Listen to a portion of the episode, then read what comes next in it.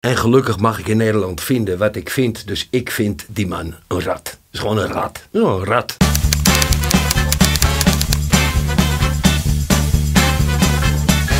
We staan weer langer stil op de snelweg. En niet een beetje. Vorige maand stonden we zelfs meer vast dan in 2019 voor al die lockdowns en dat thuiswerkadvies. Ja, en dat is allemaal jouw schuld. We stappen weer massaal in de auto naar het werk toe. En het lijkt alsof we al gewend zijn aan die hoge brandstofprijzen. Nou, lieve mevrouw, dat zijn we helemaal niet. We krijgen gewoon jeuk op intieme plekken van die brandstofprijzen. Ja, mogelijk ontstaat de drukte ook door de problemen bij de NS. Experts zeggen tegen het AD dat het misschien een oplossing zou zijn als de overheid wat meer aandringt op thuiswerken. Laten we eens beginnen met het thuiswerken. Op de eerste plaats, niet iedereen kan thuiswerken. Of je moet als stratenmaker het leuk vinden om een paar klinkers in je huis te leggen. Dat kan natuurlijk ook. Op de tweede plaats hebben we te maken met een baas die zegt... Hup, met je ballen naar het kantoor.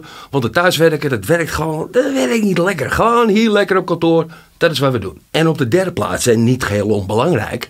We hoeven niet thuis te werken. We hebben de vrijheid om te gaan en te staan waar we willen. Oké, de mens die moet nou eenmaal van A naar B.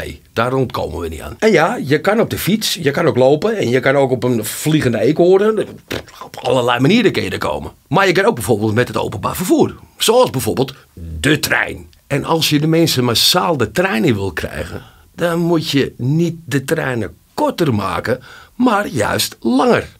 Zodat je je niet als een sardientje in een blik voelt. Dan moet je ook geen diensten schrappen, maar je moet juist meer lijnen inzetten. En last but zeker not least, dan moet je niet de prijzen die al achterlijk hoog zijn, die moet je niet gaan verhogen, maar die moet je juist gaan verlagen. Luxemburg. Luxemburg. Trein, openbaar vervoer.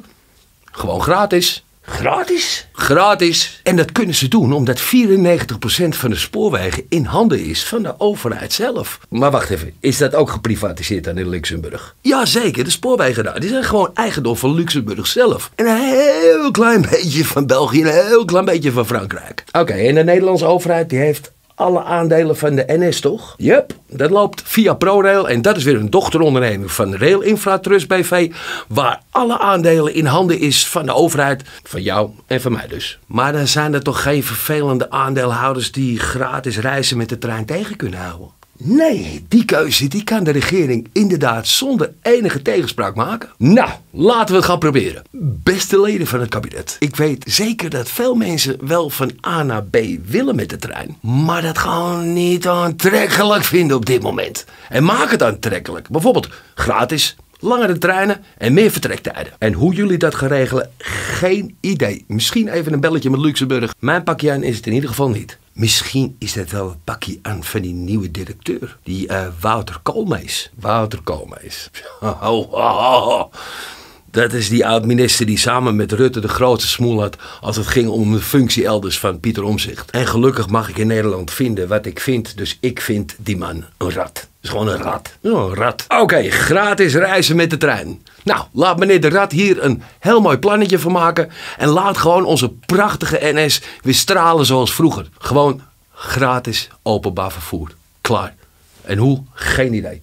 Want weet je wat het is? Slapen, dat doen we s'nachts.